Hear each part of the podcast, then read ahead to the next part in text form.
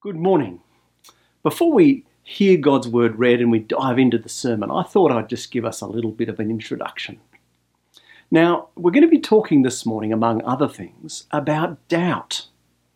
Now, I don't know if you're as old as I am, but you might remember a TV show called The X Files.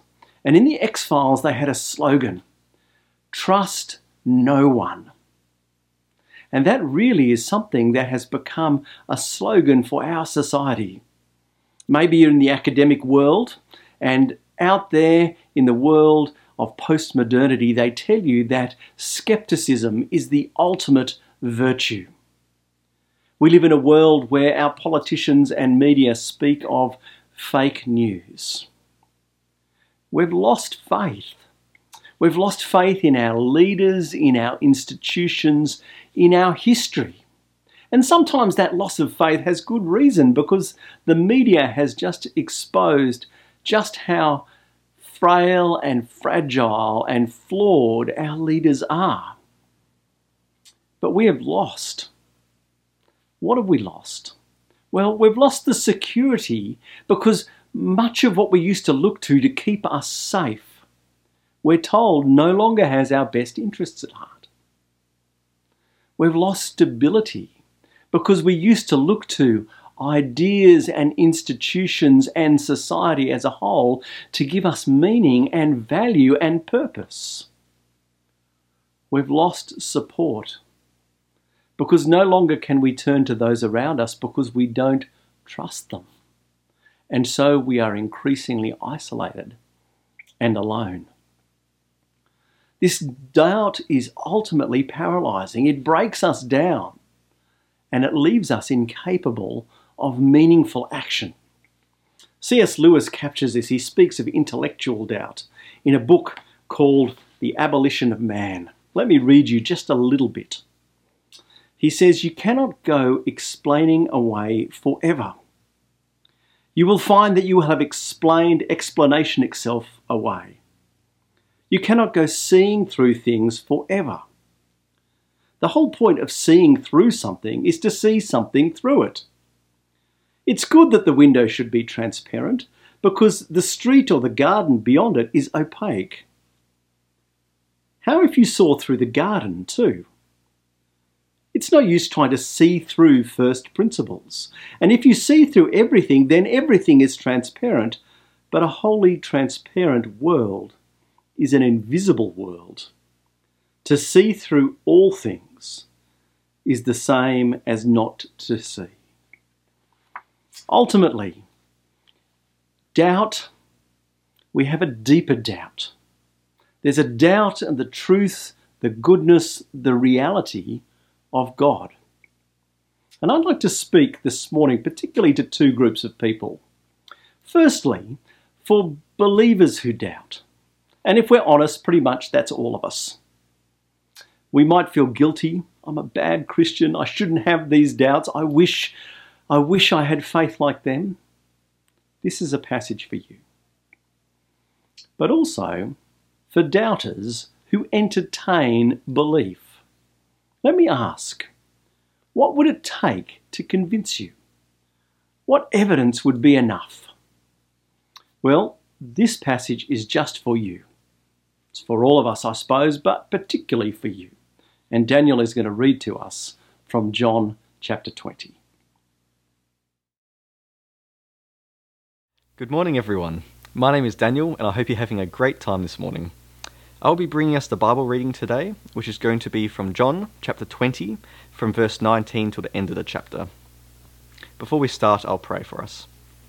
Father, we thank you for your word that you caused it to be written so that we may come to know your Son and have true life in his name. We ask that you will prepare our hearts and minds to hear your word today, that we would not only hear it, but through it come to know and love you more, and put it into practice in our lives, bringing forth good fruit to your praise and glory. We pray this in the name of your Son, Jesus, our risen Saviour and Lord. Amen.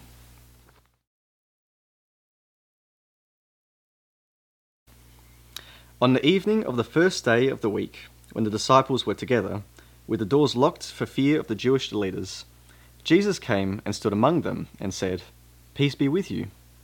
After he had said this, he showed them his hands and his side. The disciples were overjoyed when they saw the Lord. Again Jesus said, Peace be with you. As the Father has sent me, I am sending you. And with that he breathed on them and said, Receive the Holy Spirit. If you forgive anyone's sins, their sins are forgiven. If you do not forgive them, they are not forgiven.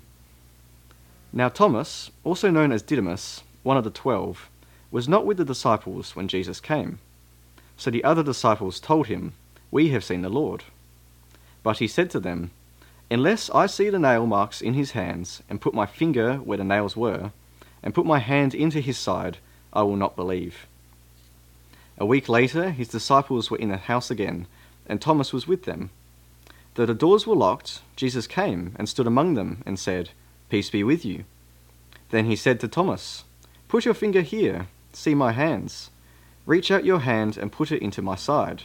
Stop doubting and believe. Thomas said to him, My Lord and my God. Then Jesus told him, Because you have seen me, you have believed. Blessed are those who have not seen and yet believe. Jesus performed many other signs in the presence of his disciples, which are not recorded in this book. But these are written that you may believe that Jesus is the Messiah, the Son of God, and that by believing you may have life in his name. Thanks, Daniel. Three points for my sermon this morning all start with T Thomas, task, and testimony. Helpful also to have your Bible open with you so that you can follow along. Now it's Sunday night. It's been a strange day. Mary Magdalene has come with the excited words that she has seen Jesus, and Peter and John have raced off to the tomb to check it out. They've gone, they've gone in. Peter, then John, they've found the grave clothes, they've found the tomb empty. The ten disciples are together. It's the evening. The doors are locked. They're confused. The, the text tells us that they're afraid. They're afraid that they also will be arrested. And then all of a sudden, there is Jesus. And he greets them. Peace be with you. And he shows them his hands and his side. And the ten disciples are overjoyed. But verse 24 tells us this Now, Thomas, also known as Didymus, one of the twelve, was not with the disciples when Jesus came. So the other disciples told him, We have seen the Lord. Now, you may have heard of Thomas before. The guy's almost become a proverb. You may have heard someone described as a doubting Thomas. Now, Thomas meets this ecstatic exclamation. We've seen the Lord with emphatic rebuttal. He says, Unless I put my finger in the nail holes in his hands, unless I put my hand in the wound made by the spear in his side, I will not believe. And the way this is written makes it clear that Thomas is saying, I will never, ever, not in a million years believe. Why does Thomas doubt? Well, John doesn't tell us. Maybe it was just that dead guys don't rise. Maybe there was so much writing on this for Thomas that he didn't want to be taken in. Because no one likes being taken for a ride. And there were really big stakes resting on Jesus. His disciples, those around him who had put their trust in him, they saw that he was God's promised king. He embodied all their hopes for what God was going to do to rescue his people and set the world right. There was a lot riding on Jesus. And belief in Jesus, this trust that we speak of, it's not just an academic effect. It's not just him agreeing to a fact in history.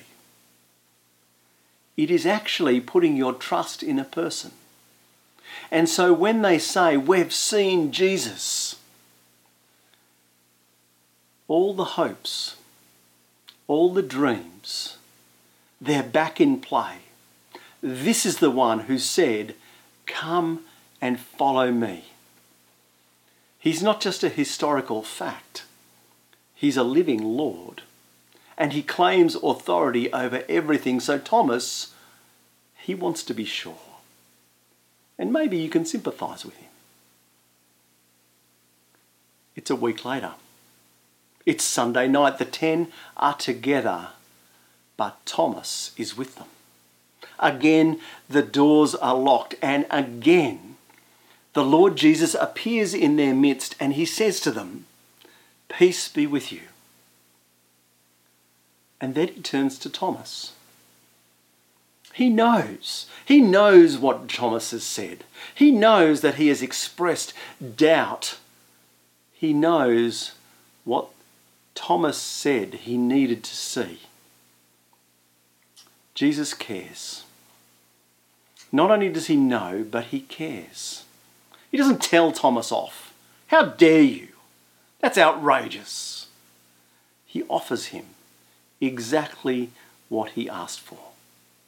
He offers his hands, he offers his side, and he offers the encouragement. Do not doubt, but believe. Now, John tells us, or more to the fact, he doesn't tell us, that Thomas took up the offer. He doesn't tell us that Thomas put out his hand and touched Jesus' hand and put his hand in Jesus' side. He's convinced from the moment Jesus turns up in the room. He says emphatically, verse 28, My Lord and my God. Is it a statement of belief? Is it a declaration of commitment? Is it a cry of worship? Well, yes, to all three. Thomas encounters Jesus and he is transformed. The doubter becomes the missionary. And that brings us to our second point task. Now, if you're familiar with John's Gospel, you'll remember that Jesus has already commissioned his disciples Back in chapter 15, verses 26 and 27, we read this Jesus is speaking to his disciples before his death and resurrection. He says, When the advocate comes, that's the Spirit of truth, whom I will send to you from the Father, who goes out from the Father, he will testify about me. And you also must testify, for you have been with me from the beginning. Jesus has told them that they are going to be eyewitnesses. They are going to bear testimony to the fact of his life, his ministry, his death, and his resurrection. And he doesn't leave them alone, he promises them the advocate, the helper, the Holy Spirit who testifies as well. Now, Jesus, in this encounter, he repeats his commission. He says this in verse 21. He says, Peace be with you. As the Father has sent me, I am sending you. Now, the Father sent the Son on a mission, a mission to bring salvation, life, through his death and resurrection. And now the Son is sending the disciples on a mission. Not the same mission. It was Jesus' mission was finished on the cross. Remember those words. It is finished. But their mission is a continuation of his. They are to bear witness to his finished work. And then in verse 22, he once again promises them the Holy Spirit. With that, he breathed. The NIV says on them, but that's actually not there in the original. He exhales and said, Receive the Holy Spirit. He promises them that at Pentecost the Spirit will come upon them in power and equip them for the task of mission. They will be equipped to bear testimony to the world. And the disciples were transformed. These afraid, confused men, they now literally spend their lives to be witnesses to the death and resurrection of the Lord Jesus. And if church history is right, it may not be, but if it is, Thomas spent his life travelling east. He went through Iran and Iraq and across into India. And there, there he met his death, speared under the authority of the king. Now, this transformation from doubt to faith, from fear to mission, it shows us something. It shows us that the task of mission is not for everyone who's got it all together. Because these men were flawed men. They had doubts, they knew what it was to be afraid. But they had the one qualification that was necessary their faith was in the Lord Jesus. But was this task just for them? Well, yes and no. Yes, because those men, those 11 men, and then Matthias, who was added to them, they are unique. We are not eyewitnesses, so it can't be for us to bear eyewitness testimony. But it's not unique because this is a commission that is given to the church as it exists at the time. Just that little nucleus of men. It is given to those to whom the Spirit is promised, and that is now every believer. And we have their testimony, which brings us to our final point. Let's get back to doubt. Now, on one level, the disciples are completely unique. The Lord Jesus had appeared in their midst. He spoke with them. He ate with them. They saw him. They heard him. They touched him. But for us, the Lord Jesus has ascended. And although he's perfectly capable to do whatever he chooses, I don't believe that we should expect an encounter like Thomas had. So, what are we to do? How is it that our doubt can be answered? How is it that we can come to have faith or have our faith strengthened? How can we have faith in the risen Lord Jesus and find life in his name? Well, John writes for us these words. He says, Jesus performed many other signs in the presence of his disciples, which are not recorded in this book. But these are written that you may believe that Jesus is the Messiah or the Christ, the Son of God, and that by believing you may have life in his name. John tells us, the Spirit who inspired those words tells us that they are sufficient, that what we have in the Scriptures, what we have in the four Gospels Matthew, Mark, Luke, and John are sufficient to bring us to see what Thomas saw, to know what the disciples knew, and to share with others. We have their testimony written in the Scriptures. They're available for all of us to read. And we also have the Holy Spirit and John records for us Jesus' promise that the Spirit Himself will testify. He will testify in our hearts and He will testify in the hearts of others. He will bring us to see what Thomas saw. He will bring us to confess what Thomas himself confessed. He will bring us to testify to what Thomas testified, to what countless others throughout history have testified, that Jesus of Nazareth is God's promised King, that Jesus of Nazareth rose from the dead, that Jesus of Nazareth is Lord and God, and that through faith in Him we can find life and life to the full. So, what about doubt? What about those believers who doubt? What are they meant to do? What about the doubter who honestly entertains belief? What this tells us is stay in God's Word. If you want to see Jesus, if you want your faith to be rock solid, stay in God's Word. We have the testimony, we have the Holy Spirit.